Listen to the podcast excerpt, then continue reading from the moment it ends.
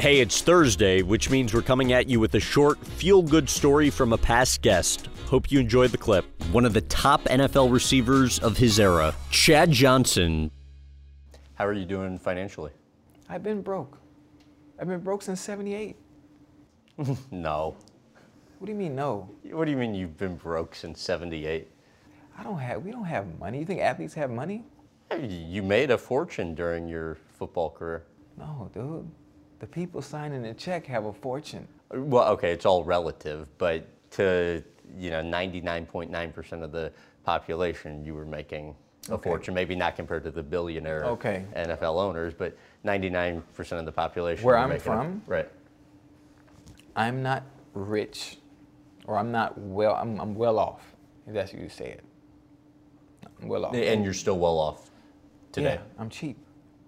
You haven't followed me over the years?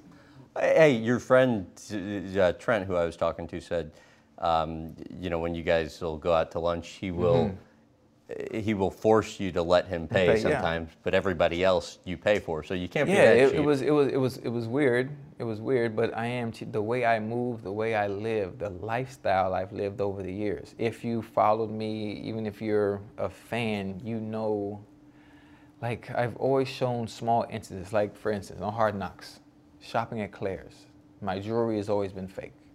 Rolexes, diamonds, everything is cubic zirconia because it all shines the same when the light hits it. If you already have money, there's no reason to buy anything real, which I've tried to explain But you had like a times. dozen exotic cars, didn't? Or uh, you know, a dozen cars, some of which were exotic.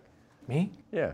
I had a Ferrari, I had a Lamborghini and a Phantom, all which were bought with TV money. Okay. What What is it like though when you know the the football checks obviously stop coming because you're no longer playing, but the kind of day to day living expenses remain the same. That um, My living expenses, my, my only overhead was child support, which is structurally done between myself and the mothers. okay. That's my living expense. That was always, that's, that's, that's, that's all I have. I didn't have a house here, I didn't have a house there. Like, you don't understand how simple I really live. You know, there's a perception and then there's reality. So it was important to you to make smart financial decisions over the Yeah. course of your. I did. I did early. I didn't. I didn't. I didn't make any extremely bad ones because I didn't do any of those ridiculous investments. Mm-hmm. I didn't put money. Like I was. I was extremely safe in in a sense, and didn't do anything crazy. What made you realize you needed to make those smart decisions? I don't know. I went through a phase. I went through a phase. That phase of mine was only two years. It got boring because the things that people like to do, I'm not even into it. I don't drink alcohol, so I'm not in the club popping bottles and spending 50k for a group of group of people. I didn't have an entourage. The entourage that I had didn't even want to deal with me growing up as a kid, and definitely didn't want to surround themselves around me once I made it because of the attention that they brought. So I didn't have to spend on them. So where's my money going? It's really nowhere for it to go. I'm not trying to live up to society standards. I was an oddball when I was playing. I didn't want to fit in with anyone else. Everything I did, I wanted to be over here on my own. I was completely different. And so, which is why I keep trying to explain how my transition really wasn't that difficult because I wasn't living crazy when I was making it. Why do you think the perception out there was different? Because I made it that way, the way I played. You know?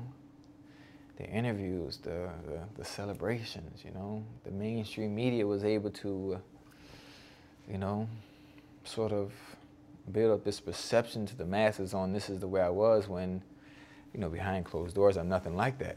Which is why I would love when Twitter came along because it sort of knocked the middleman out the way. Best lesson you've learned over the years about money and finance would be what? Money and finance, the best lesson. Just save it. Period. It looks better coming in than going out. That's always that's always that's always been my thing. Always. We'll be back with another positive story from a past interview next Thursday. We'll pull it from our highest performing clips according to our digital community. Head over to youtube.com slash Graham Bensinger to join us. Thanks for listening.